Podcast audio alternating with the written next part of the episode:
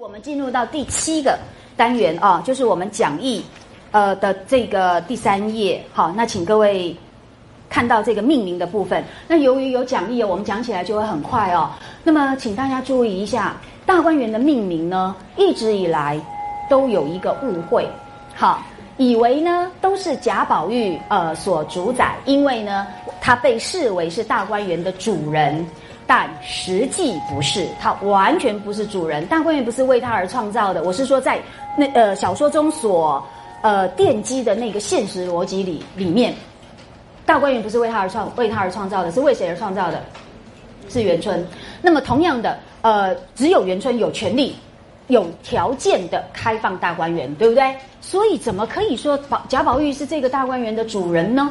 所以这么一来，在我们接下来所看到的各种命名活动啦。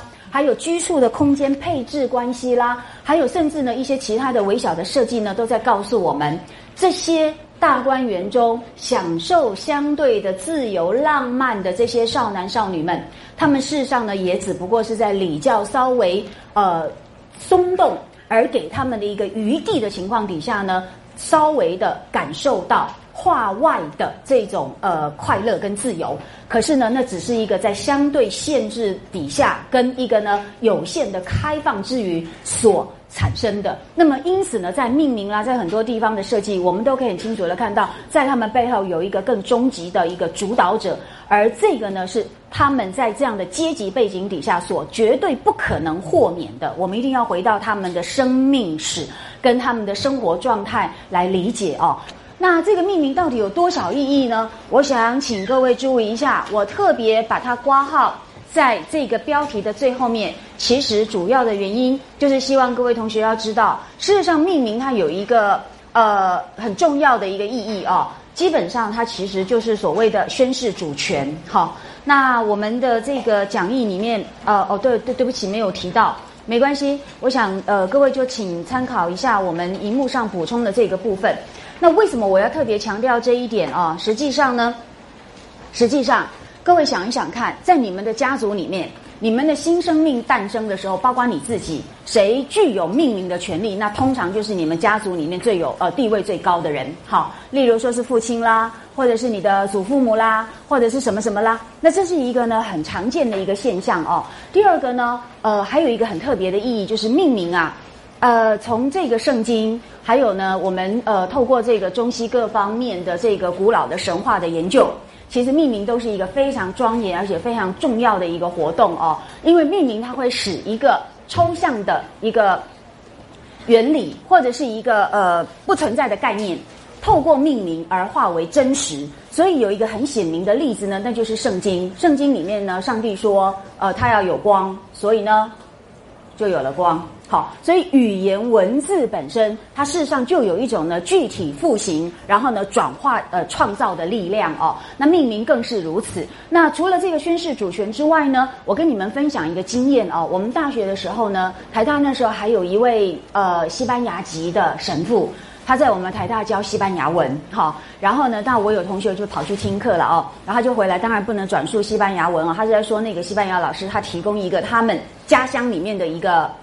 呃，一个算是一个习俗或者是一个现象，就是呢，在西班牙的大草原上面的牧羊人，对于他所养的每一只羊，都呃这个都能够辨别他们各自的特色。因此，每一只羊也都有他们的名字，好，都有它的名字。那这代表什么意义呢？我们那时候听到的时候，真的非常吃惊哦。那诶，西方文化里面，他们就认为，只要一一个生命体，它有了名字，不管它是哪一种层级，它事实上就是一个独立的个体，它就是有灵魂。好，所以对于有灵魂的对象，你当然要用独一无二的方式去面对它。那这个就是在他们的文化里面，我觉得非常有意思的一点哦。所以最近呢，我看那个 Animal Planet 就看到一个很有意思的一个一个故事，就是有一对夫妻，他们觉得人应该跟他的食物距离越近越好，所以呢，他们就自己豢养、自己种植哦。那当然这么一来呢，他自己要亲自杀生啦，然后当然就会很不忍心哦。可是。呃，如果用一个自然之道来讲，不要滥杀，不要呃过分的使用，其实还是好的事情。于是呢，他们就很努力咬着牙去做这样的事。可是心中总是有一个障碍，那个障碍是什么呢？就是那真的是你亲手养大的动物，比如说小鸡呀，或者是小鸭，甚至呃一只小猪。可是呢，你在宰杀它，那个当然是一个非常残酷的过程哦。那他们为了要减轻心理的冲击，他们呢一开始就采用一个方式，那就是他们所要豢养，将来如果是为了食物而准备的这一些动小动物呢，他们就不给它取名字，好。为什么呢？因为很简单，取了名字就像自己的一家人一样，哈，一个成员，他是一个独立的个体，你再去宰杀他，那当然心理上面会有很大的障碍哦。所以我的意思就是说，有没有名字是很重要的一件事情。那刚刚我们所笼统讲的呢，主要分为两个层次，一个是具有命名的权利的人，他通常就是地位最高，他拥有最高的主权；第二个被命名的对象呢，他会因此被赋予独一无二的生命。甚至呢，被赋予一个呢真正能够让它存在的灵魂。所以命名活动一直都是从神话时代到现在，其实都是有非常复杂而且非常呃深刻的意涵的一个呃人为的文化活动哦。那我下面给你们呃引述了这位是大陆学者，他在那个姓名论里面所谈到的一个问题哦。那这是其中最言简意赅的，所以我们来跟各位分享哦。他说呢。对于那些姓名体系具有重要社会功能的族群来说，命名是什么呢？命名是一种动员，也是一种维系，当然也是一种教育。那么在命名过程中，哈，这是最重要的，因为我们等一下就会看到大观园的命名，那简直是呃乐园的揭幕仪式之前，可以说呢，真的是非常攸关重大的，我们必须呢要面对的一个呃一一个过程哦。所以他说，在命名过程中，族群成员以自己的社会活动和心理活动，那么命名可以表现社会的结构和传统的权威。好，这一点很重要。那么，所以这个命名呢，往往会强调群体和个人的这个义务。那么，它也可以联络感情，可以交流讯息。同时呢，命名活动也是对社会行为方式以及呢分类知识、文化观念等方面的再现和调试。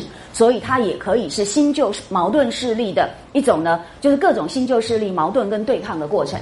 那么就这个来讲，当然只有很抽象的描述了哈。所以我特别印给你们看的原因，就是你们要仔细去体会，然后仔细去印证，才会了解到说，其实命名真的是人类的。各种这个社会动员当中，事实上呢是看不见，但是它其实攸关重大的一项活动哦。那么所以呢，往往在命名活动当中，它会体现出这个社会的主流价值观。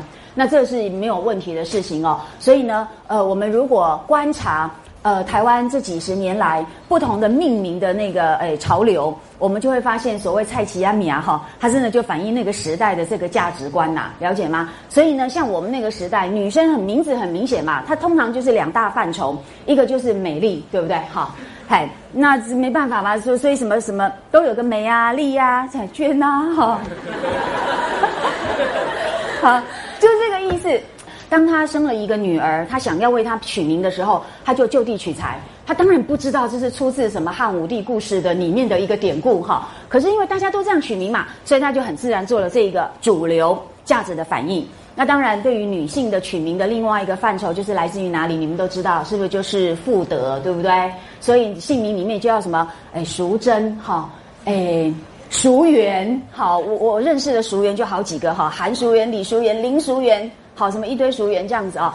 那还有真呃，没有熟真的真等等一堆，然后就开始重组嘛，对不对？好，就有一大堆这种名字哦。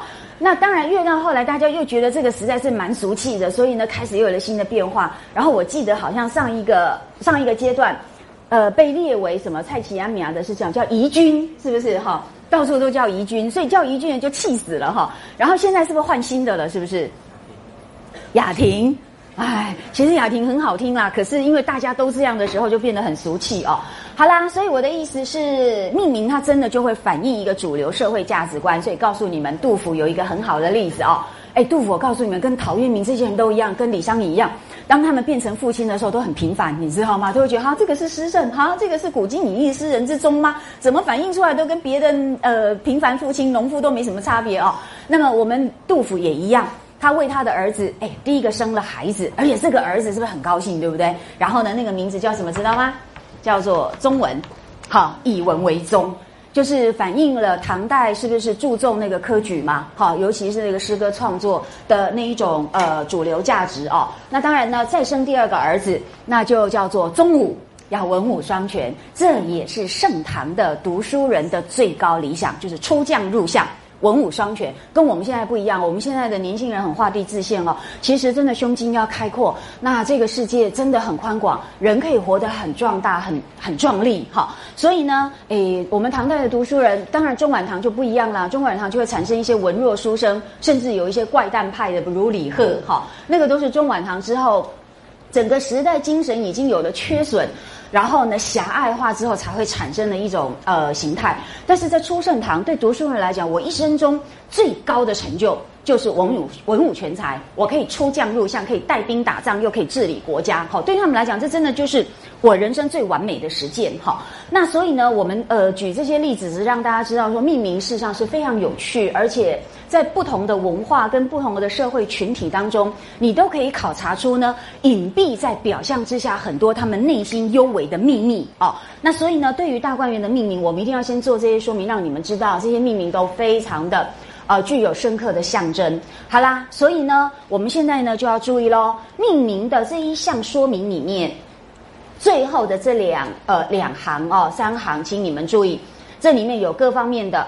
呃，文化观念的再现与调试，甚至有新旧势力矛盾跟对抗的过程，而这都体现在大观园的命名中。好，所以呢，我们现在就下面呃举简单举几个例子来跟各位分享一下。当然，虽然简单，但是一定要全面。事实上呢，大家都知道哦，大观园中的几个重要处所的命名，好像都是贾宝玉，对不对？好，都是由他来展示这个命名权。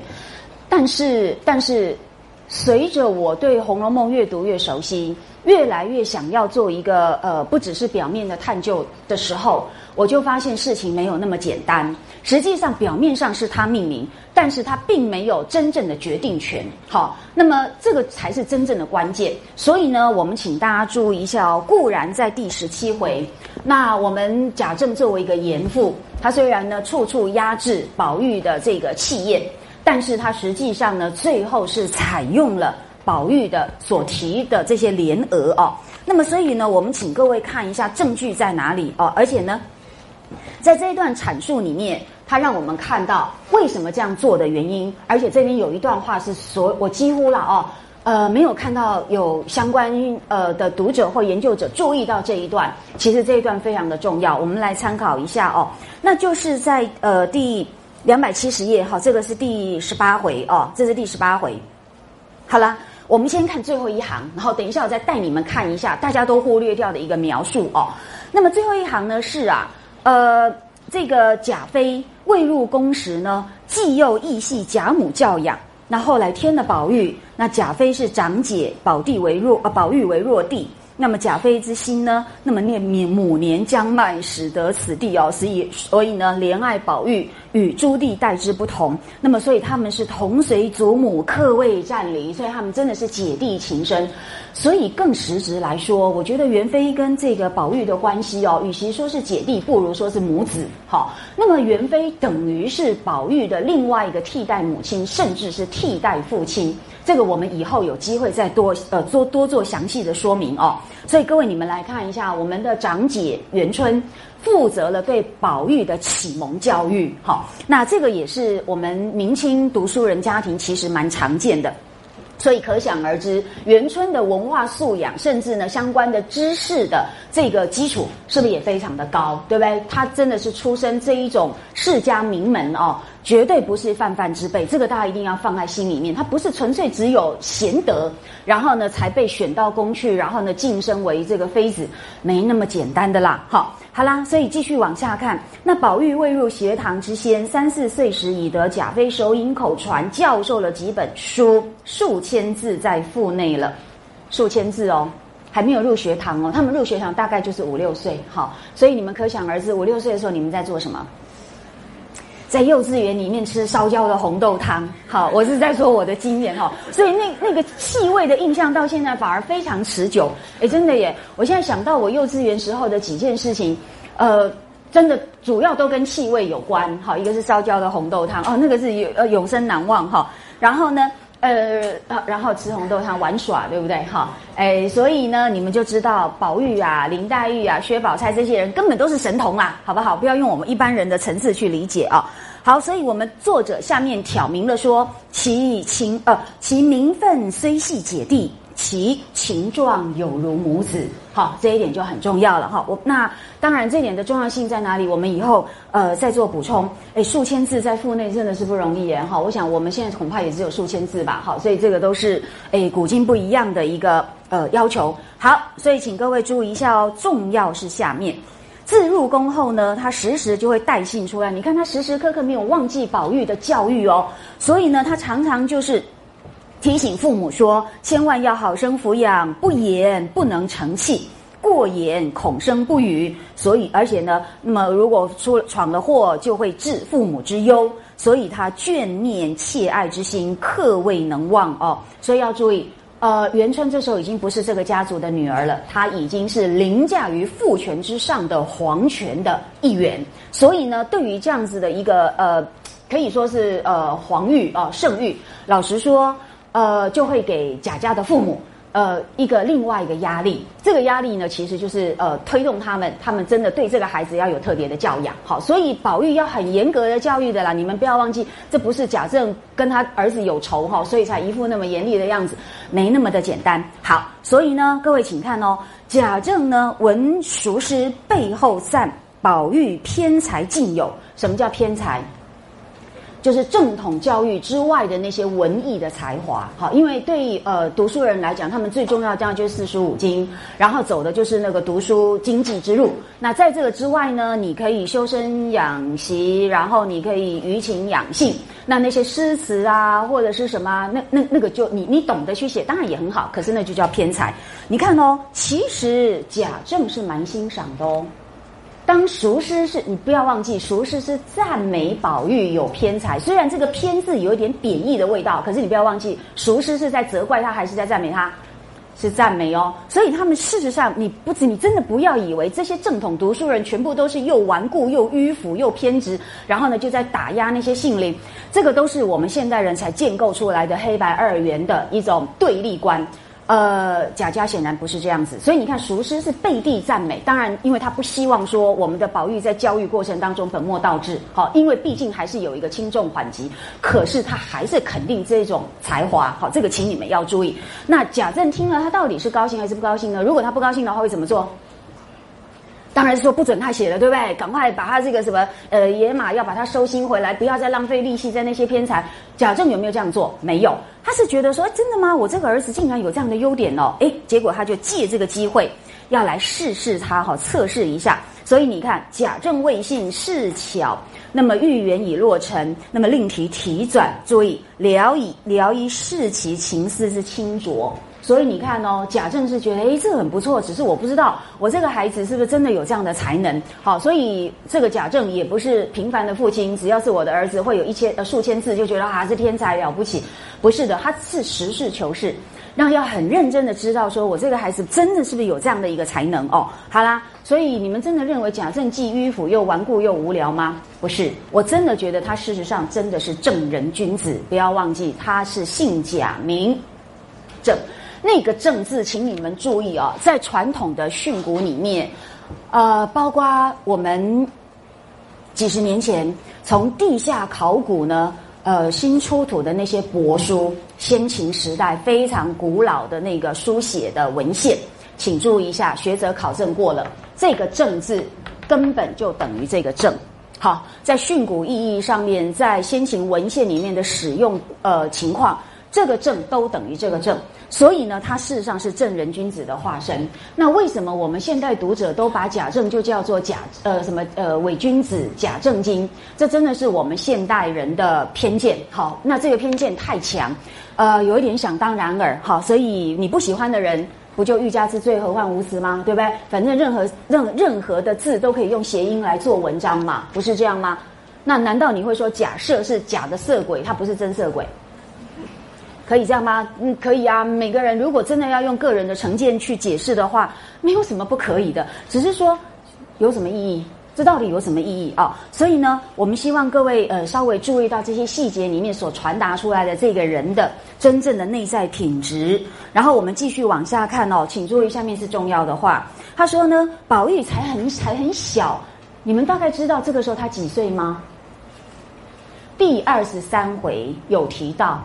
那么贾飞有条件的开放的大观园，让这些人住进去，有没有？那宝玉住进去是不是心满意足？这就是他人生中最完美的乐园嘛。然后他是不是就很开心的就写了四十集事诗，有没有？然后那些诗是不是后来流传到外面去？好，外面的那些王孙公子们觉得，哎呀，这个小孩子竟然能够写得这么好，竟然就到处传抄。那时候就有提到宝玉才几岁，所以大家才觉得很难得。如果是四十岁的杜甫写那样的诗。没有人会称赞，好，而且会觉得你浪得虚名，知道吗？所以呢，那时候的宝玉是十二三岁，十二三岁的十岁就是十一二岁，也就是我们的国小五六年级的小朋友，了解吗？好啦，所以呢，你要注意哦，这个年龄呃是很重要的一个评价的基准哦。所以呢，贾政说他所拟的匾联虽非妙句。当然不妙！我告诉你们，那四时即是诗哦，你们仔细去看，就是那个春夏秋冬嘛。好，什么呃春夜即即是，秋夜呃即是，夏夜即是，其实是真的不好的诗。好，那连呃脂砚斋也很坦白说，这这个诗其实根本不好。好，那这个是合乎当时他的年龄、他的身份、他的状态。那所以呢，我们都不要因为你喜欢这个人就去夸大他的优点，这个都是呃我们要避免的一个主观的。本能反应哦，好，所以呢，贾政也也很有一个公正的判断力，只是他觉得第一个。在幼童为之，亦或可取，对不对？你们小学大家不一定写得出来哦。这当然这样说法不公平啦，因为你们受的教育跟他不一样。只是说你从一个呃那样的年龄层，他的知识、他的见解，然后呢能够写这样的作品，他觉得也还有可取的地方。好，所以呢这个是第一点。第二点呢，那么即使呢另外呃让这个民工大笔为之。当然不难，贾家何等人家，我要聘那个大手笔来帮我提那种呃很炫目的那一种匾联，哪里不可能呢？可是啊，请注意，他觉得想来呢，倒不如这本家风味有趣。这就是我们家里的孩子，是留着我们同样的血脉的这样的一个子孙所写出来的，那当然可以相得益彰哦。所以呢，这是第一点，本家风味，好，这样才有趣味嘛。这是我们家族里面，何必呢去以炫耀的方式去展现啊？第二个，请注意，更使贾妃见之，知呃知系其爱弟所为，亦或不负其素日切望之意。所以有这段原委，那才用了宝玉所提的联额。那么那请注意哦，那日虽未曾提完，后来亦曾补你。这个后来呢，就在这边留下一个小小的尾巴，你们知道吗？最后呃，有终于到了一个好远好远的那个蛇尾的地方，终于告诉我们说，这个补你的情况呢，就在第七十六回，好才补述出来哦，我们才知道说哦，原来呃。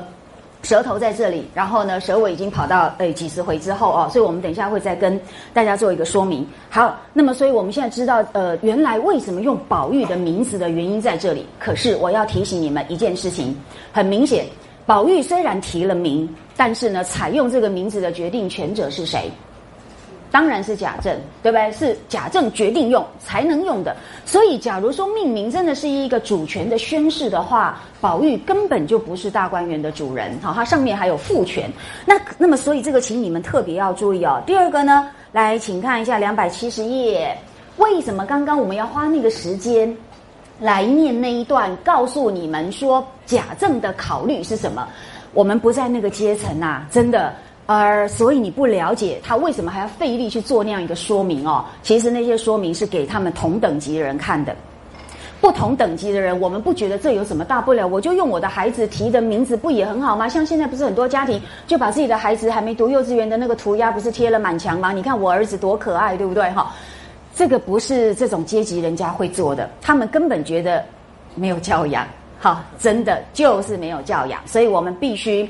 回到两百七十页，你才会明白说为什么作者要费力费时间把贾政做这样的选择的原委，还要呢费一个力气说说个明白？原因就在于他们知道，同一阶层人看了呢，如果你没有给他一个合理的理由，他直接的断定就是你们贾家没有教养，知道吗？哈，跟我们现在观念完全不一样的。好，所以回来看两百七十页啊，哎，就在这个我们用倒数来看，在倒数第呃第八呃二四六哈，倒数第六行哦。那么这里是先透过元春回来省亲的眼光，然后呢看到各处所提的那个联额，比如说，哎呀，这个四字呢，再加上什么有凤来仪等等地方，接续上回呢，贾政偶然一试宝玉之刻意才行耳。好，好啦，你看哦，下面是重点哦。他说何今日认真用词贬廉呢？好，他觉得你为什么用一个小孩子的手笔呢？他说况。贾政是世代诗书，他们是以此为荣哦。然后呢，来往诸客，那么平时呃，就是平时作陪者，悉皆才技之流。也就是说，我们这等人家来往的，通通都是上流阶级，包括那么都是呢，诶，这个呃，学富五居之士，才有资格到我们家来互相呢往来的。那结果呢，他说：难道我这么多的才技之流，没有一个名手来提转？尽用小儿一戏之词，苟且搪塞吗？他说：“如果是的话，那就是爆发心容之足哦。”了解了哈，所以我们现代人这种好疼爱小孩的那种做法，贾府会说通通是暴发户。好，第一次发现小孩的存在跟可爱，然后呢就努力去膨胀跟彰显孩子的天真童稚。这个在贾家这种重视教育、好跟世代传承的家族来讲，他们真的觉得你把小孩子宠坏了。小孩子不应该受到这样一个过分的一个一个包养，跟一种呃一种把他的价值做过分的扩张，这是他们这种家族的看法。我有一半同意哈，我有一半同意。那所以对他们来讲，我们虽然疼爱孩子，可是我们同时是要严格教育他的哦。所以呢，你看他说你用一个小孩子的东西，然后变成你们家这么正式的门面，好是皇妃回来省亲的时候呢，各处的一个呃一个一个。体现好，他觉得这就是所谓的爆发兴荣之家，所以搞不清楚分寸好，所以他说呢，那这就是你们滥使银钱呐好，好啦，总而言之，一味的什么呃抹抹油涂朱好等等等等，所以请看倒数第三行，这你如果以为这样叫做大雅可观的话，那你就错了。岂石头记中通部所表之宁荣贾府所为哉？你看。他实时在告诉你说，我们就是那种世代沾阴之族，我们充满了深厚的教养，好，所以我们绝对不会去做那些呃不登大雅。然后呢，爆发心容的那些事情，这个是他时时刻刻在小说中提点你们的哦，或提点我们读者。可是我们的读者常常就常常忽略掉这些讯息，所以呢，这就是为什么我在这边要提醒你们的地方。所以千万千万不要呃误认哦，我们曹雪芹是在做什么革命烈士，要来反对传统，不是的，他一直在告诉你，我们是大雅家族，我们深厚的百年的家业，其实所累积的不只是富贵。而且还有呢，是这一种教养所才能够孕育出来的一种一种优雅、一种精致、跟一种品味、跟一种内敛。好，这个呢，绝对不是一般呃，不是这种家族出身所能体会。好啦，所以呢，这个是我一定要提醒你们的地方哈。所以呢，呃，刚刚特别又在说明贾政为什么采用贾宝玉命名的原因，其实是跟这里一脉相承。好。通通在说明一个道理，就是呢，我们家要我贾政做主。我贾政为什么做的这种会被让人家以为是暴发户的行为的事情，不是没有原因，而这个原因非常合理。因为元春是回娘家省亲，当然我要用我家的风味，懂意思吗？好，然后再加上说，呃，元妃很切望可以知道这个幼弟。能够有所长进，那么现在这些手笔呢，就是呢让这个元妃看了呢，能够让他心里面觉得安慰的。所以呢，贾政是面面俱到的考量，这样懂意思吗？好，好，然后呢，我们现在就要请各位再来注意一下哦。那当他说后来也曾补你的，呃，这段情节就是出现在第七十六回哦。那么从第七十六回，我们可以很清楚的看到，事实上补你的就是呢其他的各位姐妹们。好，那请看一百。一一九三页，好，一一九三页，这个是呃，我们想史湘云跟呃黛玉在中秋夜，然后呢，他们就脱队，好，就到处呢去观赏呃秋叶的景致，然后呢两个人就进行呢呃联手的一种联剧的这种创作活动。好，然后呢就在这个呃要，但是当然是在要创作活动前了哈，他们因为就逛到了所谓的那个凹金溪馆跟凸壁山庄。然后呢，就对这个命名哦，哎，就有了发挥。那在这个对谈过程中，我们才知道啊，原来这两个名字其实都是林黛玉拟的，好，叫凸壁跟凹金。那你们翻到一一九三页之后呢，来，请各位看一下哦，在倒数第八行啊，就诶有提到这个是史湘云说的，他说这山之高处呢，就叫凸壁。好，那么青绿色的山，那么加个图字呢，就非常形象化，而且这个“壁”字呢变成名词来使用，这当然都有点化俗为雅。那请各位注意一下，化俗为雅，从宋代的诗评以来，一直到那个《红楼梦》的创作，都是他们力求。呃，能够呢在文字上面有所超越、有所翻新的一种呃追求的目标，好，就是呢，你不只是呃可以用一般性的那一种呃审美趣味来呃练字造句，你如果可以把一些俗字一听就觉得很讨厌的俗字，你竟然可以用得非常的高雅，让人家耳目一新，哇，他们觉得说这也是这个人才华很高的一种表现哦，所以这个是整个《红楼梦》里面化俗为雅的情况非常多。呃，我我再举一个例子好了，好不好？那个是已经变成名句，呃，可是它之所以会名句，就是因为呢，它用化俗为雅的手法，然后呢，创造出诗眼，所以诗眼基本上有一种来源，也就是化俗为雅的一种策略啊。那个诗就是大家呃一般来讲比较脍炙人口的，就是林黛玉的呃那个呃那个叫白海棠诗。林黛玉写的《白海棠》诗里面有两句受到大家的喝彩，那两句是说：“偷来离蕊三分白，借得梅花一缕魂。”你们到底听得懂不懂啦？偷来就是说，觉得这个白海棠花晶莹剔透之洁白，这个白要跟谁比？他说是偷来梨蕊，梨花是不是就是白色的嘛？所以偷来李蕊三分白。然后呢，那么这个白海棠展现出它的高雅，那一种非常不俗的那种呃情韵。他说：“这种情绪是来自哪里呢？所以借得梅花一缕魂，好，所以梅花的灵魂现在灌注到白海棠身上，了解吗？这当然非常的新鲜，因为它是不是打通了花朵跟花朵之间的界限，彼此可以精神交流，有没有？好，可以互相呃呃映衬，这当然是非常呃感人的，而且真的是非常美的一首诗哦。不过呢。”这两句诗的灵感事实上是来自宋代啦，好，什么梅须逊雪三分白，雪却输梅一段香，好，这个呢不不不不单那个数字的用法跟某些概念都是从呃古典脱化出来的哦。那么所以呢，这个是呃你可以知道说《红楼梦》所继承的是非常庞大深厚的文学与文化的大传统。那么现在我要跟你们提醒的，呃，回到就是我们这个课题哦，提醒大家就是，那我们刚刚提到啦。那这个林黛玉的《白海棠》诗的“偷来梨蕊三分白，借得梅花一缕魂”，有没有注意到化俗为雅的具体用字在哪些？在哪几个字上？是不是“偷”跟“借”？想想看，尤尤其是“偷”这个字，如果单独使用，我们第一个语言的感受跟直觉的反应是一定就是反感，对不对？偷不会是一件好事嘛，对不对？但是你看他把它用在这样一个打通植物界之间的隔阂，好，然后呢，让他们的精神彼此焕发、交流、映照，然后呢，整体的看到的是一个非常美好的一种精神的激荡。那我觉得呢，这就是他把这个字化俗为雅，所以呢，基本上他也就算是诗眼哦，他是一个这个诗的那个真的是流动的意境。的生命的来源，好，那么也就是说，这个意境的来源就是来自于这些字的用法。那我要说的就是说呢，所以啊，化俗为雅在《红楼梦》里面是处处可见。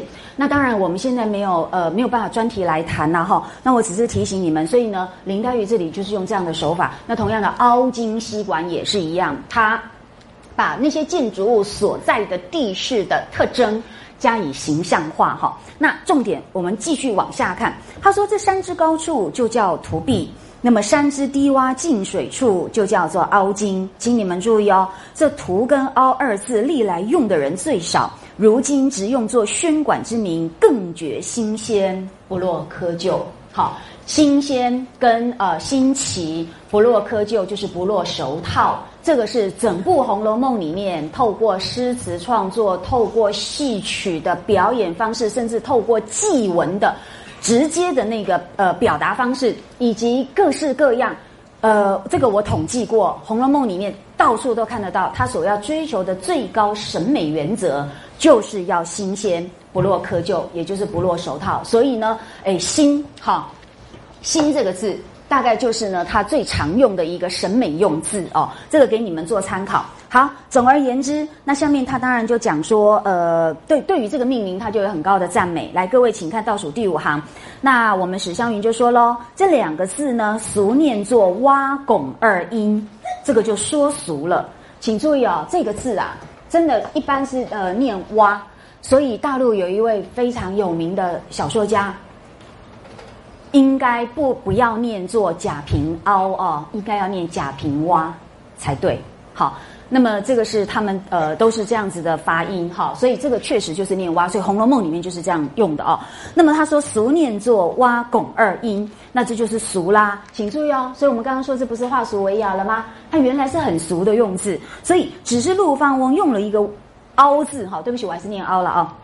大家知道就好。然后说呢，古砚为凹，句莫多，还有人批他俗，岂不可笑？所以你从他的话来讲，虽然是故作翻案，可是既然要翻案，就表示说他所要翻的那个主流，这个图跟凹，好图跟挖，是不是都是俗字？这样懂了吗？而且用的呢，都很容易流于呃这个庸俗哦。所以呢，他因此借这个来反衬。林呃，当然我们后来知道是林黛玉的命名的“涂壁”跟“凹金”的新鲜不落窠臼，也就是化俗为雅。好，这个给各位做参考。那林黛玉立刻就接了话啦，她说也不只是放翁才用啊，等等等等。好了，我们就不说不说了了啊。总而言之，只是今人都不知道，那么把它误作俗字来用了。那既然在大家都误作俗字的情况底下，你能够让它脱颖而。焕发出新意，那这个人是别别具眼光，对不对？这个别具眼光的人就是林黛玉，所以他说：“石汉，你说吧，这两个字还是我拟的呢。”好，下面就请注意了哈。因那年是宝玉，因他拟了几处，也有存的，也有删改的，也有尚未拟的。好，请你们注意，存的是由谁决定？贾政。那么也有删改的。你们知道删改人是谁吗？我们现在还没上到，但是对《红楼梦》熟的同学应该就可以回答得出来。删改人是谁？是元妃。好，那呃也有尚未拟的，因为大观园中的景点太多，大大小小怎能择其要？好，那么次要的或者是呃更不重要的，那么就没有你。那这个时候呢，呃呃大观园因为呃除了那一天的比较重大仪式之后，那当然就有比较多的时间，那么让其他人就可以来参与这个命名活动哦。所以下面就说了。这是后来我们大家把这没有名色的也都拟出来哈，没有名色的就是根本不重要的小地方，那是他们大家好，包括林黛玉啊，包括探春、迎春等等这些人好，那么住了出处，请你们注意为什么要住出处？呃，因为呃，具有决定权的人，他不一定比这些人有学问哈，他要看你。呃，典故来源恰不恰当？然后呢，你这个诶，这个有了这个典故之后所创造出来的这个名字是不是适合？好，所以你要注出处，然后还要写了这个房屋的坐落，因为才看你呃你的切不切合哦。所以，请你们再看往下哈，这边很重要。他说都大家都写拟出来喽，请看最后还有一个步骤，一并带进去与大姐姐瞧了。大姐姐是谁？当然就是元妃嘛，要给他看，然后呢，他又带出来命给舅舅瞧过。林黛玉的舅舅是谁？贾政。所以呢，谁知舅舅倒喜欢起来，又说早知这样，那日该就叫他姐妹一并拟了，岂不有趣？那日就是哪日啊？宝玉提名的那一日嘛。他说：“哎呀，早知道大家写这么好，那天就大家一起来好。”然后所以说，凡我拟的一字不改都用了。精彩吧，精彩！你们看到什么没有？你们对贾政实在误会太深呐！明明贾政是不是最欣赏林黛玉的手笔，一字不改都用了？而林黛玉的姓林是不是《红楼梦》中最凸显，我们读者也最能够领略的，对不对？只要他出现，宝玉说一定是他要第一名，有没有？哈，你就可想而知，连贾政都很欣赏林黛玉的才华，很一种清新脱俗的那一种性灵的风采，你就可想而知，贾政怎么会是一个迂腐的人呢？这样你们懂我的意思吗？而且各位不要忘记哦，当宝玉呢接到了一个很怪诞的那个妙玉的拜帖，他要去问谁？是不是就去问林黛玉？因为他说不要去问宝钗，他一定会批评怪诞，对吧？那正统人对这种不正统的一种表现，是不是就是你这个人就是偏才，就是不正呃怪诞来呃负面的评价？照理来讲，如果贾政真的是这一种呃所谓正统的呃迂腐君子，他大概就会觉得林黛玉这个也太刁钻了嘛啊，太诶太虽然很有趣味，可是就太过偏异哈，是这样。可是没有哎，他非常欣赏哎，所以你就可想而知，贾政也是杏林派的一员哦。那么我们当然这个有证据，呃，而他作为姓林派的一员，当然也不是能一言以蔽之，这个都我们等到有人物论的时候再说哈。所以这个只是先让你们看到其中的一个证据，我们贾政是非常欣赏林黛玉式的那种杏林才华的哦，这是其中之一。第二个我要请各位提醒的是说呢，有没有注意到啊？很明显，为什么元春又叫人把这些提名带出来给贾政看？为什么？为什么？当然，很重要的就是元妃是皇妃，所以她是代表至高无上的皇权，对不对？所以一定要由她来做呃终极的决定。可是元春回到家里，是不是又是变成人家的女儿？所以她接下来，所以她把她的皇权就是先呃呃暂时的。让出位置，好，所以你们给我已经尊重到这个皇权，可是我希望我作为一个女儿，我也能够尊重到父亲，所以就由父权去决定，这样懂意思吗？所以才又带出来给贾政看，等于就是说我尊重你，那么由这个贾政来决定，这样懂意思吗？所以你看贾政也就一字不改的把林黛玉都采采用了，有没有注意到？那当然这个言外之意，我们也可以合理的推测，那么不是林黛玉你的那些名字呢？哈？应该贾政就多少有一些修改了，对不对？对啊，要不然林黛玉何必特别说反我你的一字不改都用了嘛？这样懂意思吗？所以哦，我们现在终于可以看到，具有删改权的人又加又得再加上一个成员。啊，刚刚我不是讲到有删改的，是不是就是元春嘛？那元春是那天回来省亲的时候直接做了修改删改嘛？但是呢，很明显，后来当众姐妹也都拟了的时候，这时候呢，我们的贾政就做第二个阶段的修改，这样懂意思吗？好，所以呢，各位你们就可想而知，假如把这些通通都考虑进来的话，你们还会认为贾宝玉跟林黛玉这些姐妹们是大观园真正的主人吗？不是哦，刚刚一开始我们就说命名权，看它是一种呃宣示主权的。一个象征。那么就此而言，当然这个大观园真正的主人，第一优位的主人就是元妃，第二受优位的当然就是贾政，因为大观园是附属在贾府里面的一个派生物，它是依附在贾家。呃，那么既依赖，而且甚至也多少受到他的管辖的一个呃刺一个刺激的一个一个存在哦，所以呢，事情没有那么简单。好，好，所以呢，我们现在简单跟大家说明一下哦，就在这个嗯，我们的荧幕有特别提到，呃，为什么林黛玉啊、贾宝玉啊，他们是做一个实质的初步的命名者？那是因为呢，他们是大观园中的活动跟居住者。真正活动在大观园里住在里面的人，确实是他们，所以最后还是由他们的呃你的名字呢，成为这大观园各个处所的标志。好，因为呢这些命名都有他们个人的痕迹，不要忘记，呃名字就会让让一个对象有了灵魂，而大观园的存在呢，当然是跟这些姐妹们，包括贾宝玉是互相辉映的，基本上就是他们的自我的延伸，所以。还是最后采用他们的命名，但是呢，他们并不是真正的所有人哦，这个是请各位要注意的。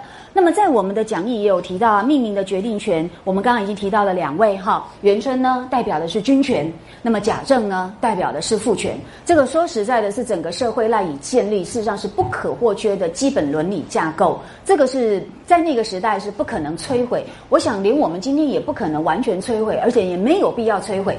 呃，我我先说一句话，假如摧毁这样的一个伦理架构，呃，任何伦理架构，就当时的那个时代来讲，一定会导致他自我的毁灭。这是一个非常吊诡的事情哦。所以大观园毁灭的原因之一，就是它再也没有办法维系它内部的那个伦理秩序。好，那我在说什么？诶，听不懂没关系。呃，我们接下来有一个单元，小单元就会特别提到哦。好，然后呢，请各位再注意到一件事情哦。呃，这个说来话长，我有点担心我们的进度。不过，反正我已经呃死心了。好，来，来，请各位看一下哦。呃，我们的第十八回，元春回来之后呢，他怎么删改？这个删改呢，某个意义来讲，他也执行了一个员外的权威，哈，大观园之外的那个权威，对大观园内部的某些呃主观意志的一种。干扰，甚至是一种呃前置，好，那这个是没有办法的事情。可是我们来仔细看一下，它究竟是一个怎么样的状态哦？来，请各位看一下两百七十三页开始，好，这是第十八回了。那元春呢？请看到最后那三行哦。元春乃命传笔砚伺候，他轻诺萧管，那么择其几处最喜者来四名。那么所以下面他亲自去提名的哦。都是他最喜欢，当然也是大观园中最重要的地方，所以请你们要特别注意哦。请翻过来哦，这边呢，他选了几个重要的处所，来各位统计一下好不好？两百七十四页，请注意，呃，他选了哪几个地方？他最喜欢，当然就是最重要，地位最高。哈，用我们现在比较常用的哈，不要是选它原始的名称。是不是就是潇湘馆，然后怡红院、恒芜院跟稻香村，这四个是最重要。而且有没有发现排第一个的是是哪一所啊？是潇湘馆呢。所以呢，潇湘馆的主人怎么可能是一个可怜的孤女，受人欺凌呢？这真的是不可能的事情哦。这是第一点。那么我们因为已经听到下课的钟声，我先提提醒你们注意一件事情，就是请注意整座园子的名称。也不是贾宝玉他自己取的，也是元妃所赐名的，叫做大观园。元初我们的宝玉取的名字应该是叫什么？好像就是省亲别墅嘛，对不对？好像是这样哈，我我再确认一下哈。那好，呃，是省亲别墅，然后有没有另外的名字？我们大家再考察一下。所以你看，大观园这个名字。连这个重要的名字有大观这么一个重要，表示说宇宙之丰富的全部呢都被包拢在一个园子里当中，因此它是最完美的、圆满的所在的这样的概念，也是元春给的。那这代表什么含义？你们可以仔细再去做一些思考哦。所以事情不能够完全只从这个贾宝玉的眼光来看，哈，因为他真的是整部书的主角之一是没有错，但是他只是呢这么多的成员当中，大家在交互的关系里面，他是其中的一员而已哦。这个是要提醒大家。然后下面就请你们，呃，如果愿意下课。的时候注意一下，这个命名调节的过程，其实也就是一个权力展现的动态过程。那么这中间的注意新旧势力的对抗，跟彼此之间价值观的一种呃这个协行跟调节，都在这个命名的过程中体现出来。好，这个才是它很重要的呃一个象征意义所在。那我们现在就来看一个问题喽，两百七十四页。请你们注意，这实在太有趣的一个小地方哈，我们一定要跟大家诶做多一点的时间的说明哦。来，请看一下，事实上林黛玉所住的呃那个屋舍，在宝玉的命名之下是叫什么名字？大家还记得吗？跟竹子有关，有没有？从竹子然后去找那个庄子的那个典故，所以是不是要有凤来仪？有没有？但是你看它。变成今天我们所熟悉的潇湘馆，这个是经过元春的删改，好，这就太有趣了。所以你们不觉得吗？潇湘馆其实还是比有凤来仪海的来的好吗？哦，没错嘛。所以呀，这个诶，这个好坏呀，或者是这个呃得失之间，有的时候真的不是用我们呃，绝对不能只用书中的主角来做判断啊。这是第一个。那么下面呢，我们先跳过红香绿玉哦，因为这个我有话要说。那下面呢，横指清分，这个也是呢，宝玉原始的命名，但这个原始的命名呢，就在元妃的删改之下，那么就改头换面，变成了恒无月。有没有注意到？我我还是我都觉得元春改的比较好哎，哈，因为宝玉真的有点稚气哈，有点有有有有点傻气哈。好，有然后呢，下面来杏帘在望，呃，就被元春改成什么？玩葛山庄，当然这个玩葛山庄后来因为呢，元春看到了林黛玉所写的那个呃应制诗，哈，就是宋盛的诗，他觉得那个写的更好，所以呢，根据林黛玉所写的那首诗啊，就把这个诶玩葛山庄，那么非常的呃，等于说从善如流，哈，那么就把它改成了稻香村，好，所以呢，我们会发现。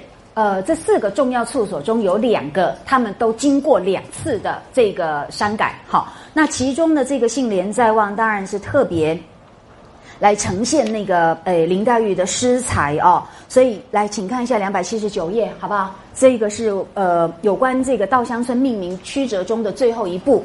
那么在两百七十九页，那贾妃呢看完了众姐妹所写的好这些相关的题诗。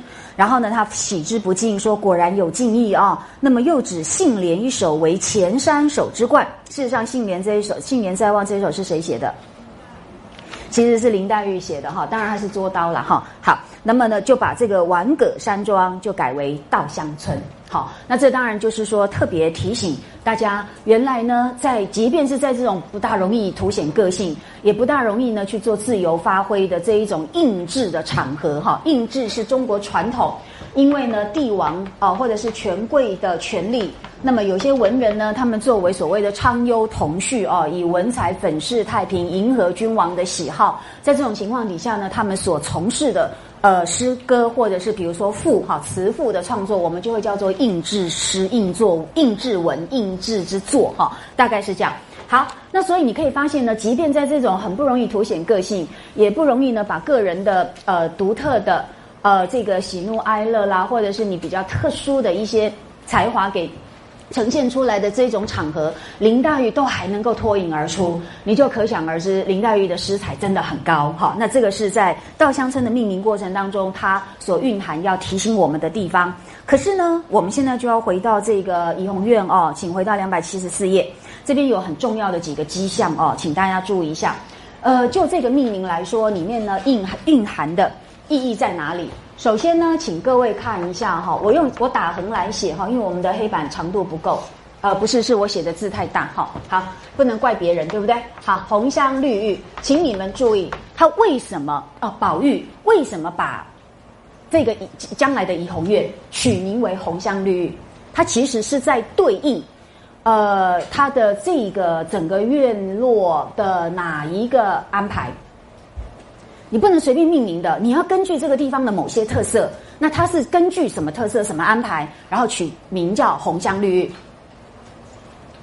好，那么这个是很重要的一个重点，所以我们花一点时间吧。哦，来，这个又要往前追溯到这个十七回，两百六十四页，请你们注意这段话非常的重要。呃，我真的很怕歧路亡羊哈，可是没办法，羊终究还是会找回来，好不好？那我们现在就歧路吧。好，来两百六十四页。好，那么现在呢，这一页的众人所在地就是怡红院，好，将来的怡红院。好啦，那大家各个亲客呢，当然也都提出他们的建议啊，就就从古代的很多的典故，那当然就取了很多的成语出来给这个贾政做参考。好啦，第三行来。宝玉也说妙极，嗯，不错，你们都拟得很好，但是他又感叹，只是可惜了。好，这句话就有文章哈，他有给了一个伏笔。那众人就说如何可惜？宝玉说此处焦糖两直，请注意，好，原来这个红香绿玉呢，它所对应的呢，一个是芭蕉，一个呢是海棠，所以呢，他就取名叫红香绿玉，为的就是加以兼顾。好。那这个芭蕉跟海棠有什么含义呢？请各位再往前看，好不好？两百六十三页，他们当然一行人是先到院子里，然后呢再到迷宫寺式的这个呃屋屋子的内部哦。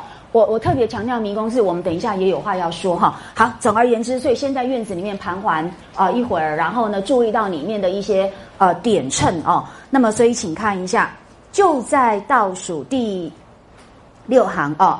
那么院中点称几块山石，那么一边种着数本芭蕉。好，数本，你们知道本是什么意思吧？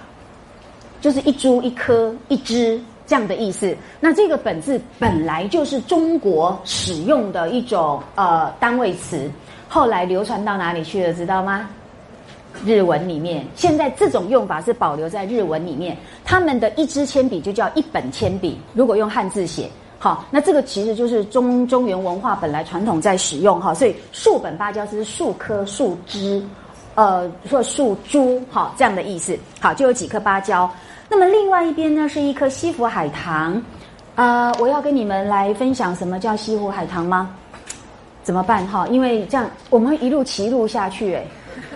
我们已经分叉到第三第三个歧路点的十字路口，害我非常彷徨哈。那么我先让你们看一下这个西府海棠，绝非凡品。算了，我我我好，我们先看它的描写哈。总而言之，来其势若伞，什么意思啊？什么叫其势若伞？还没找到，你们不用看，赶快看我们的课本。什么叫其势若伞？它的树冠层、树叶是怎么样？很茂密。好，所以这一棵绝对不是一棵小幼苗，好吗？好，然后呢，你看哦，那么呃，这个丝呃丝垂翠缕，他土丹砂，所以是什么颜色？红色，所以才叫红香，这样懂吗？那芭蕉只有绿叶嘛，所以叫做呃绿玉哦。那等一下我再跟你们做一个说明。好啦，众人呢就很称赞啦，好花好花，从来也见过许多海棠，哪里有这样妙的？那贾政说这个叫做女儿堂。是谁说的？现在身份发是谁说的？是贾政哦。贾政竟然知道女儿堂，这不是比较像是贾宝玉知道才比较适合嘛？对不对？哈，结果贾政知道，所以我真的跟你们讲，贾政这个人，我们给他真的太多的偏见哦，太过把他负面的扁平化，这个是不公道的。好，所以你看贾政对这些荒诞不经的所谓的偏才，不也了若指掌吗？哈，好，所以他说这叫女儿堂，乃是外国之种，俗传呐，系出女儿国中，云比此国呃此种最盛，这一荒唐不经之说罢了。奇怪，荒唐不经的话，他也蛮诶这个耳熟能详，而且呢，诶信手拈来，哈，头头是道。果然是另外一个贾宝玉，哈，是真的是真的，我不是在开玩笑。呃，我现在有一个研究的课题是在证明这一点。好，那简单说，这父子他们必须踏上同一条道路。呃，贾政是已经走上那条道路之后，又即将要回归的部分，但是宝玉呢，正要踏上那一条道路。好，所以这个是呃世代传承，我们可以看到非常惊人的那一种呃。薪火相传，好，那这个以后呃再说吧。总而言之，好啦，那众人就诶说他荒诞不经，什么什么之类的哈。好，那我们来看一下呢，什么叫西府海棠？为什么把它放在呃怡红院里？当然呃，就是因为要跟芭蕉互相对应哈。但是呢，我先提醒你们另外一件事情，我们这边有一个小补充，所以到时候讲到植物的这个单元，呃，我们就不再多说哈。主要呢，我是要跟各位说明一下哦，呃，这这这个西湖海棠呢，事实上在现实世界是有它的蓝本的，是真的有这样的海棠，而且它就在王府中，就是呃，可能可能在二三十年前，你还可以亲眼看到那棵海棠的，那是目前呃还种在那个北京呃结余无多的那个王府里面，那据说可能有几百年。好，那是非常珍贵的一呃一种呃品种，而且就是那一颗哈，所以它已经存在王府里面数百年。那呃就此来说呢，我觉得这边的这个西府海棠，绝呃不完全是所谓荒诞不经的杜撰哦，那个是真正在王府的那个阶层的这个府宅里面，呃已经确实存在的。好，那么所以呢是要给各位。下次再补充吧，哈，我们讲到植物的时候再说。好，那所以呢，我们请各位就回到现在的这个课题哦。你看，果然一层一层，我们要回到第二个歧路上，哈。那不对，现在是回到我们正确的道路上。那么这个焦糖两值哦，来，请各位看一下，我们刚刚所提到的是两百六十四页。好，这段话很重要。那么众人就说如何可惜嘛，对不对？宝玉就说此处焦糖两值，呃，我要提醒大家一件事情。焦糖两值这四个字，呃，请你们特别注意。好，我们等一下有话要说。然后呢，它的意思啊，就是呢，暗序暗中呢，保留了红绿两个字在内，所以他觉得这根本上是一个各有千秋、分庭抗礼，而且缺一不可的安排。所以，如果只说芭蕉，那么海棠就没有着落；如果只说海棠，那么芭蕉也没有着落。有糖好，有蕉无糖不可，有糖无蕉更不可。那么，所以贾政说：“依你呢，如何来命名？”宝玉说：“依我啊，就要提‘红香绿玉’四个字，方两全其妙。”好，那大家呃，贾政就摇头说：“不好，不好。”不过后来他还是采用哈。那么各位请注意，这边有两个词，事实上是同义互文，一个就是呢焦糖两值，一个就是两全其妙。有没有注意到？所以他们要共同存在，才能建构出真正的完美。各位有没有回想到我们的太虚幻境里面体现过真正的完美？不就兼美吗？有没有？又有呃风流袅娜，又有什么鲜艳妩媚？那么是不是钗黛合一？注意到了哈。所以呢，请你们注意这里的焦糖两只，我应该写到网呃上面了哦。不过没办法，来，请看一下焦糖两只，其实就是两全其妙。然后呢，其实也就是兼美，知道吗？好，两全其妙就是兼美。那兼美又是什么意思呢？就是钗黛合一，好不好？这一点呢很有意思哦。呃，我觉得大多数人呐，在呃各有所爱的情况底下，很容易呢就对你不爱的那一方有过多的贬义，那也有呢过分的距离，而因此不能够欣赏它的美。但是，我想曹雪芹作为一个超越的作家，超越的意思是说，他并不偏颇他书中的任何一个角色，这才是真正复调型小说才呃才能够体会到的一种深厚跟复杂哦。所以在这种情况底下呢，事实上我们在小说中很多的地方不断看到的是，我们作者事实上他要彰显的其实就是这个兼美的价值，好，要两全其妙，而其实就是钗黛要合一。你请你们注意，有糖无胶是不可。可是有胶无糖也是不可，了解吗？所以你不要独尊黛玉，只有黛玉没有宝钗，这世上还是充满了缺损。好，那么所以呢，这次我真的认为，一个心胸宽广、健全均衡的一个读者，他才能够体会到作者的这样的一个苦心。他真的不希望你画地自限，他真的觉得你不应该用你的偏见来作为。真理，好，这个都是我们平凡人很常见的，可是我们不应该落入到平凡人的窠臼里面，好，所以呢，他才提红香绿玉要两全其妙。好啦，那我们知道这一点之后呢，我们请各位来看一下哦。所以很明显，这个红香对应的钗黛合一中的哪一位？啊，当然是宝钗嘛，不要忘记，它不是鲜艳什么妩媚，对不对？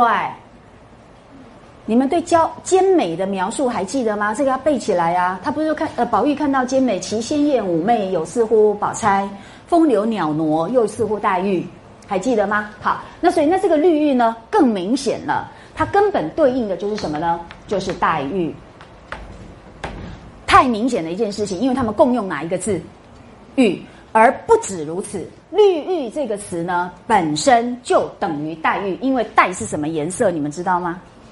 是呃青黑色、青绿色很深的那个青绿色，《红楼梦》里面有没有这个文本呢？不但有，而且多给我们了更多的内在的讯息，告诉我们他们的一致性、他们的等同性。好，在哪里呢？就是第三回，我们林黛玉第一次进呃荣国府的时候，呃，跟宝玉之间的对话，就呃直接呢从名字上面来发挥。来，请各位翻到呃五十三页，好不好？这个五十三页呢，呃，请看最后这一段。那当然，宝钗跟黛玉之间的对话，我们就只取现在相关的部分哦。那他问黛玉说：“有没有字啊？”那黛玉说：“我无字。”宝玉笑说：“那我就送妹妹一个妙字，莫若平平二字极妙。”这个平平当然是指那个我们林黛玉是不是时时刻刻愁容满面？有没有？好，所以总是皱着眉、舒展不开哈的那一种呃忧愁的形象。好。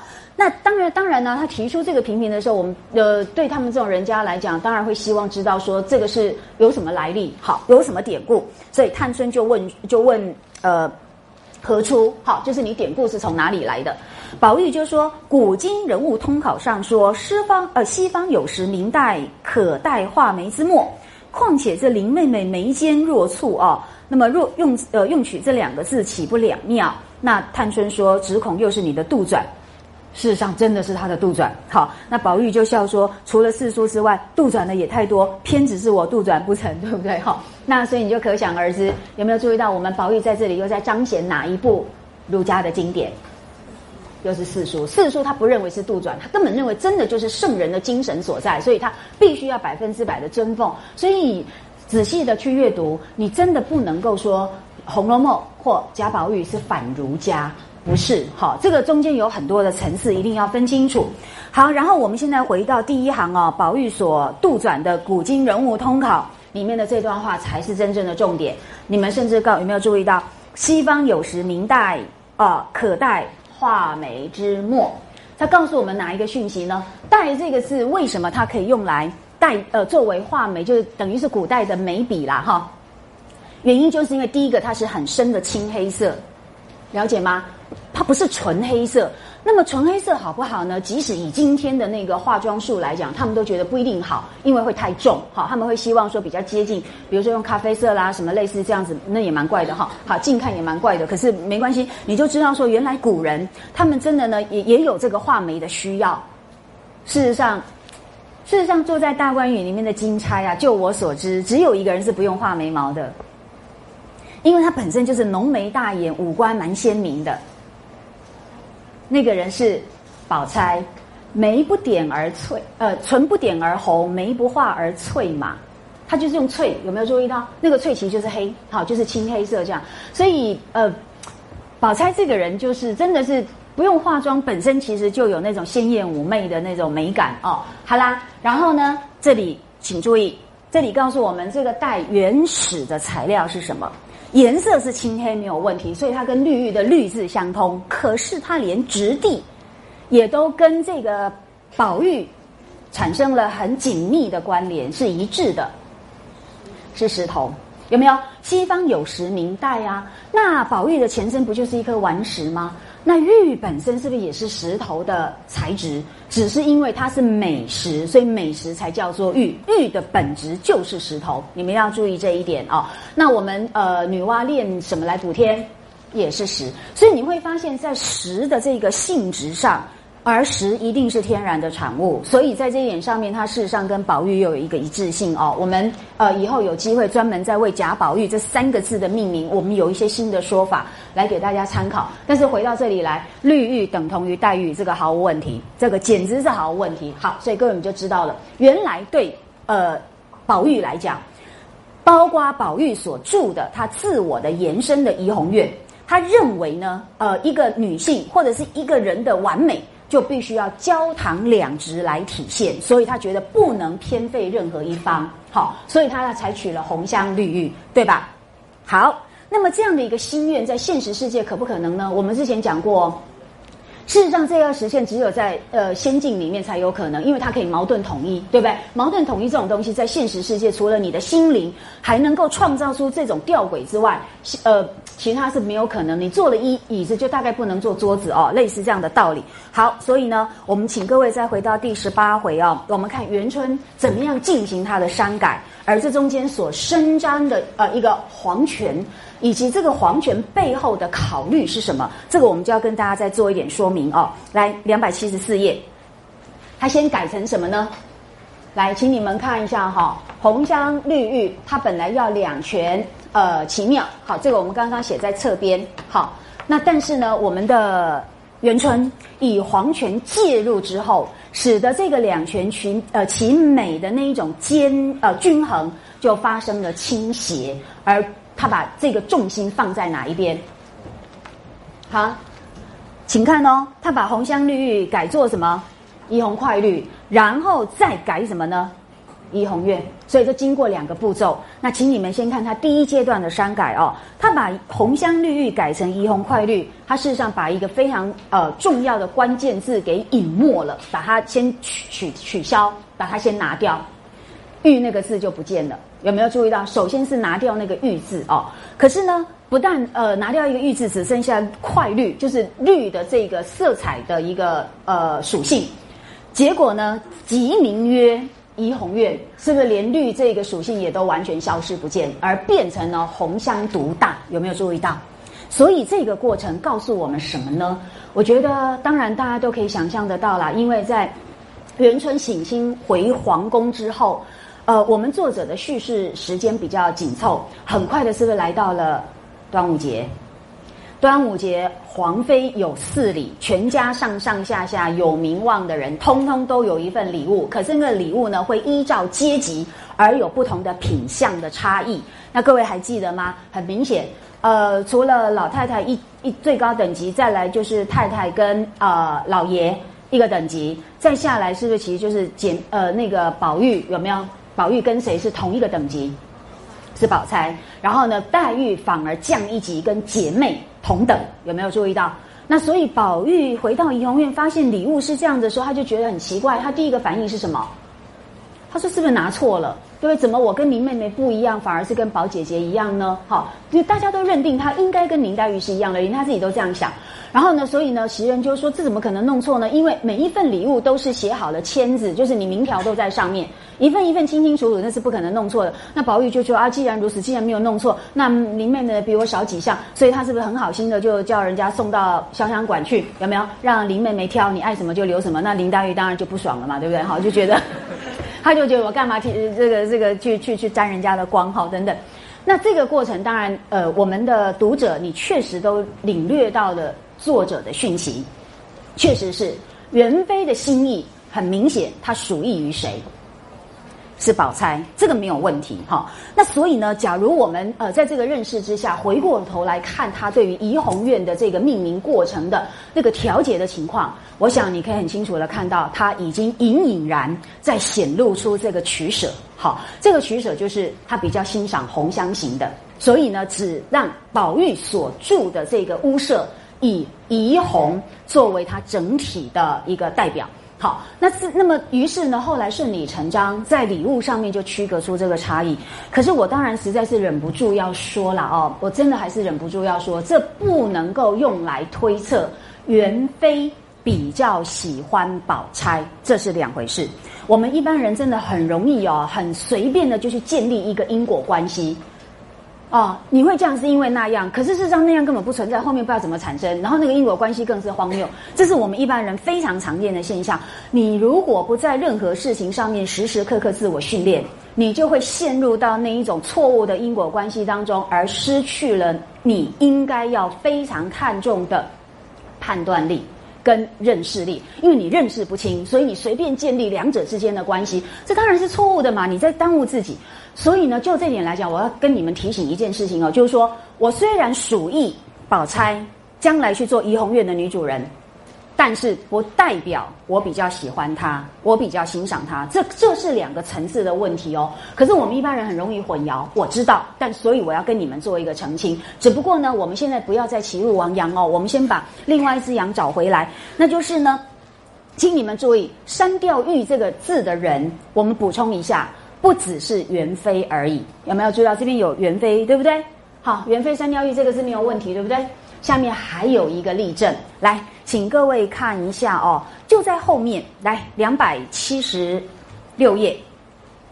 那当然啦，大家就呃印印制嘛，各自都要作诗哦。然后呢，请看呃。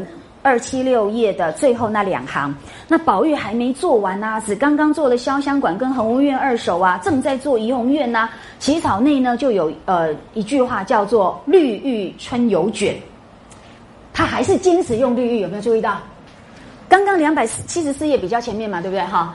人家元春已经把绿玉这个绿玉给删掉了，只叫他命名做怡红院了。结果他还在坚持用绿玉，你们不觉得这里面就有点新旧势力，或者是某一种主观的对抗？有没有？你喜欢那样，可是我坚持我原先的想法，有没有注意到？好，很隐微啦，不能太落实来讲。可是你就感觉到这个命名权的争夺，某个意义来讲，多少都在伸张自己的意志、自己的偏好。好，好，然后呢，宝钗转眼瞥见。便趁呢众人不理论，这个不理论是众人没发现了啊，没注意，他就急忙回身呢，就巧推他说：“他因不喜红香绿玉四字，才改了怡红快绿。你这会子偏用绿玉二字，岂不是有意和他争持了？这个他是谁？元妃嘛。所以你看，很明显，元春不喜欢“绿玉”两个字哦，那所以呢，我们呃在宝玉的呃这个顽抗之中，那宝钗就又介入了，告诉他说，事实上这个皇权是不能够抵无的，哈，是你不可以去违逆的。所以他说，你就再想一个典故嘛，哈，再改改一个字嘛。那宝玉见宝钗如此说，就擦着汗，你看这个字是不中用，对不对？哈，在那边急得要死，哈，都汗流浃背。他说：“我这会子都想不起什么典故出处来。”那宝钗就像说：“那你就把绿玉的玉字改成蜡字就好了嘛。”那宝玉说：“那绿蜡可有出处？”你看他们喜欢问出处哦，所以我们一一问就被问倒了。那他们都学富五居哦。那宝钗就说：“有嘛？”他说：“亏你今夜不过如此，将来金殿对策，你大约连赵钱孙女都忘了呢。”我们宝宝钗很少这样子去嘲笑人家哦。不过我觉得宝玉真的实在是太太逊了哦。好，然后呢，他就提醒他啦。晚唐诗人钱许，这个真的是他的名诗，是只要我们选唐诗三百首、五百首，大概都会选上的这首诗哦。里面就有一句《咏芭蕉》诗，里面有一句就叫做“冷竹无烟绿蜡干”。他把那个刚冒出来的芭蕉的绿叶还卷着的，呃，就就像是绿蜡一样，它是泛着蜡的光彩，有没有？但是它没有冒烟哦，所以它是一个非常巧妙的比喻。他说呢，这句话。而大家耳熟能详，难道你都忘了不成？哎，宝玉一听就怎么样，洞开心意啊，醍醐灌顶。真的，你提醒了我，所以他就称赞宝钗是他的一字师，有没有一个字的老师？可是这个字画龙点睛，而且解除危机，那这当然非常了不起哦。好啦，所以有没有注意到，我们宝玉当然也很乐于从命哈，所以就把绿蜡呃绿玉就改成了绿蜡。那么这整个过程，当然当事人不一定都有自觉，请注意，宝玉不可能去跟他的姐姐对抗。我们现在讲的都是我们从整体结构跟呃情节发展所做的诠释，了解意思吗？好，所以呢，在这个过程中，确实皇权的介入呢，让我们看到林黛玉恐怕并不是最适合的贾家，那么诶来当家的一个女主人的人选。但是我们刚刚已经提醒了，就是说，那宝钗到底？呃，跟黛玉比起来，真的就比较让元妃喜爱吗？我觉得这个问题我一定要今天呃特别来谈哦，因为这个下以后可能就要另外一个单元的了哦。我们先谈一下好了，因为真的我们一般人都不训练自己，明明一个现象它有好多层次的可能，可是我们偏偏都呃囫囵吞枣，有没有？就一概而论，然后那个因果关系都建立的。你你真的会觉得，只要稍微思考精密一点，就会知道你这个是漏洞百出，而且就会听不下去。可是大家蛮乐此不疲哈，然后一路又推展下去，然后你真的真的真的觉得这个叫做迷途奇远呐哦。所以呢，我在这边要跟你们提醒一下，我选择你不一定代表我个人比较喜欢你，这是两回事。尤其是元妃这种人，她在皇宫待了几年。二十年来辨是非，好不好？请注意这几个用字。他在皇宫中待了二十年，二十年中，他每天的生活时时刻刻是不是就是尔虞我诈？那没有办法的，因为那个环境就是这么一个不正常的一个呃特殊的世界，很极端的世界。你身在其中，你就算不杀不害人，你也要自保嘛，对不对？你懂要总要懂得察言观色嘛，哦。所以你看，我们的曹雪芹。给他的三个字是他在生活中过什么样的日子？辨是非，辨是什么意思？分辨，分辨就是要很精密的认识力，然后要好的判断力哦。然后呢，当然是是非非就是人跟人之间很复杂的恩怨纠葛嘛。那你要怎么样认认识正确？你们要你要怎么样做正确的一个判断？这个都是他二十年中在过的日子，所以。这个人绝对不会用感性直觉来做判断，哈，这个要先了解一下他的处境所训练出来的人格特质。好，那么在这样的情况底下，请问，当他要考虑我们这个千人大家族、百年的世家大族的未来的时候，请注意，我不能只考虑一个人的好恶，对不对？我要考虑的是这个一千人的未来，只要是考虑未来，你就不能停只停留在单一个体或者是少数个体的一种呃偏好或他的价值观。所以，如果从整体来讲的话，你们来认为一下。好，我们先不管林黛玉后来是不是改变了，请你们来思考：假如你现在为一千人的未来，甚至呢，呃，这一千人可能还会正在下一代，对不对？好，可能两千人、三千人，请问？你们真的觉得林黛玉的个性适合来执掌这样的大家族吗？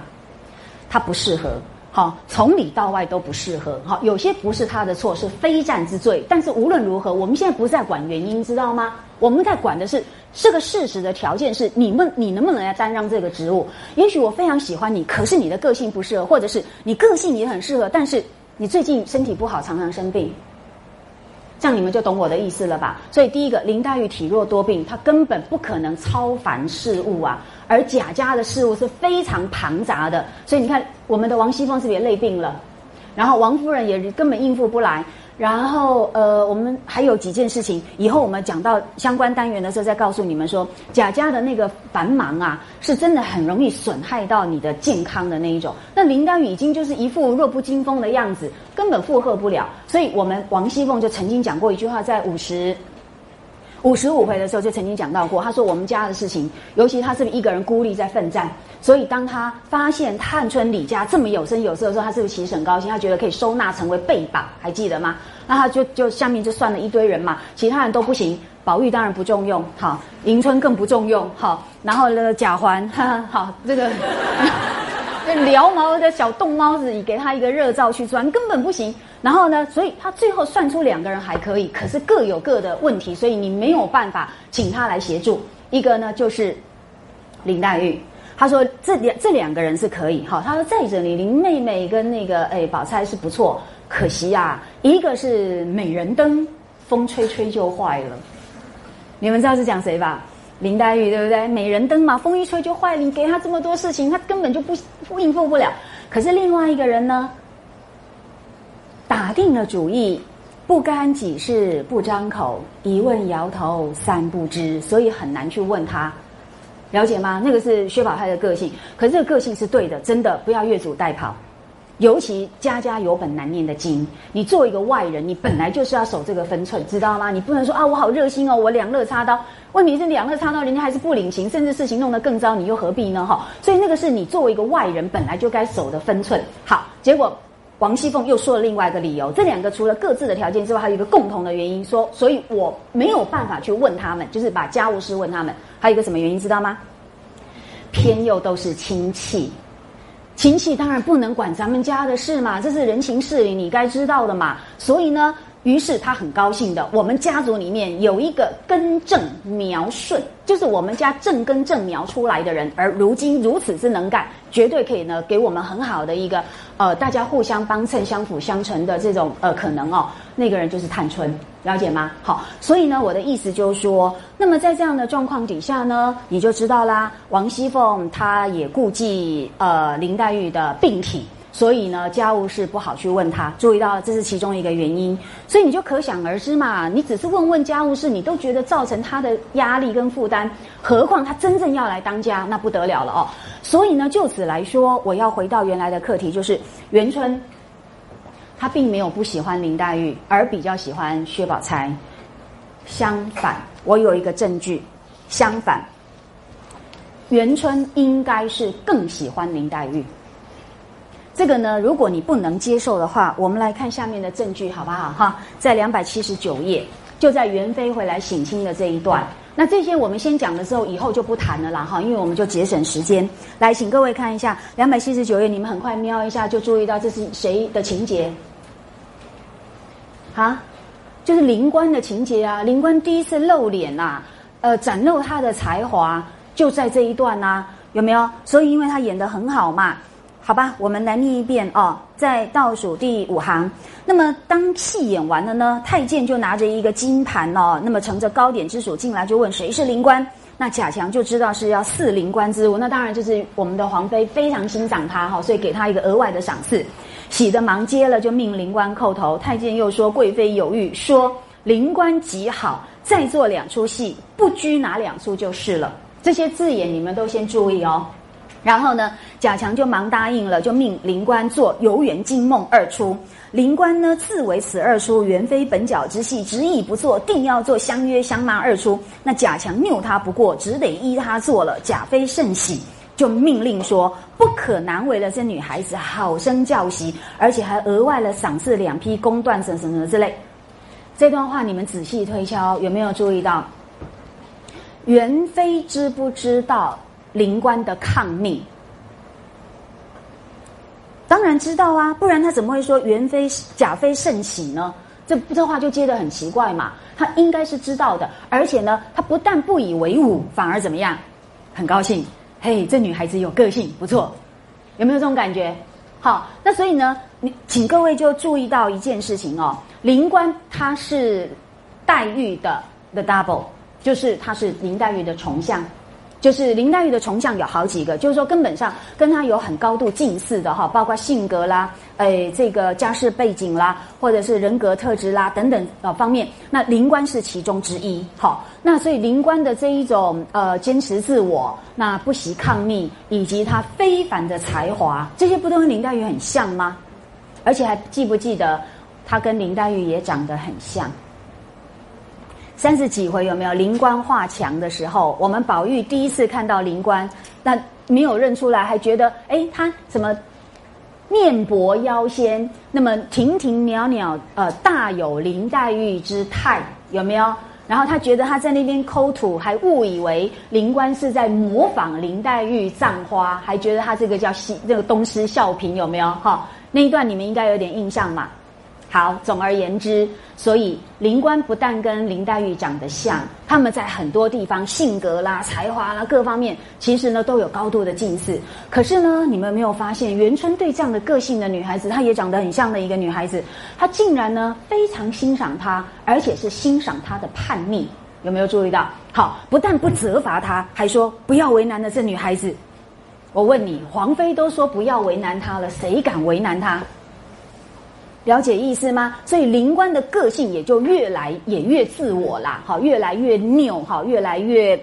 越越越越跟林黛玉很像，好好。然后呢，你看，不但不责怪哦，还叫大家不要为难他哦，你就顺着他的个性嘛，他这样个性很好哦，很有自我，而且呢，还额外赏赐。天哪，那这孩子一定更顽皮，对不对？如果孩子做了一件什么呃这个不规矩的事情，大人不但说哎呀，大家不要不要为难他，哎，就再多赏他一些苹呃那个什么苹果哎饼干蛋糕，这个孩子一定越来越这样，没错吧？所以这件情节，我故意做这种 Q 版的诠述的，呃的一个诠释的原因哦，就是要跟让大家体会到，元春这个人也不是我们所以为的，又是所谓的什么正统派呀，然后就要去压迫这些诶反正统的什么什么什么之类的哦。我觉得这种说法都言之过甚。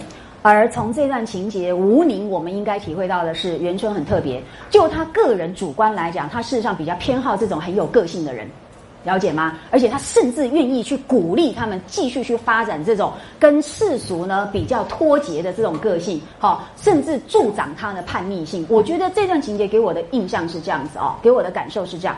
然后呢，请各位再思考一下，那林官既然是林黛玉的翻版，那你很容易嘛，这个眼前看一看就知道谁跟谁是比较相像的人。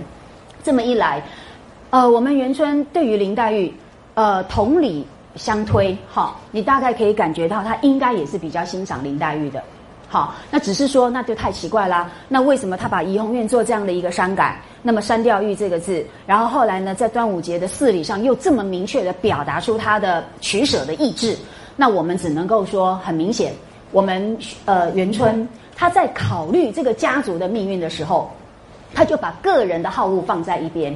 好，那我必须为群体负责的时候，我就不能过分伸张自我的那个意志哦。我觉得一个内敛的人，懂得分寸的人，他事实上就不会把自己呢膨胀成为超级主体，然后呢完全以自己的好恶为真理。那么这个是我们一般人也应该要训练的哦。所以请注意辨是非。接如果用在贾府的命运来讲，贾府的是非其实就是存亡问题了。这是何等重大的一个课题。面对这样的一个攸关家族存亡的是非，我不能只靠我自己的主观好恶，不能只看我对个体的一个评价标准，我必须从整体来着眼。那这就是为什么他去选择薛宝钗的原因。那薛宝钗稳重和平，这不用说了，对不对？他事实上也确实最适合来担当这样的重责大任。而古代的婚姻本来就父母之命、媒妁之言，所以他一点也没有逾越他的权限。了解吗？所以呢，这些通通都在那个时代是非常合理的一件事情哦。好，那我们简单说到这里，那下面呢又要花很多的时间了，因为呢这个是更大的重点哈。所以我们把这个命名权讲完，呃，匆匆忙忙讲完，主要是提醒大家，事实上凌驾于大观园之上的，不但有整个的荣国府，也就是父权。那么在父权之上，还有来自皇宫的这个皇权。呃，因此。我们所谓的个人主义，所谓的自我的觉醒，它事实上呢，都必须限定在一个有限的范围之内。好，那么当然，我们呃不不不认为完全的去压制这些个性是好事，但是呢，你说让个性充分去发展，恐怕也结果会非常的混乱。好，那这个都是我们必须要尽量呃取得均衡。然后呢，我们对《红楼梦》中的各种。课题所含瓜的所有情节，我们都应该要面面俱到，然后才能够对这些情节做合理的诠释哦。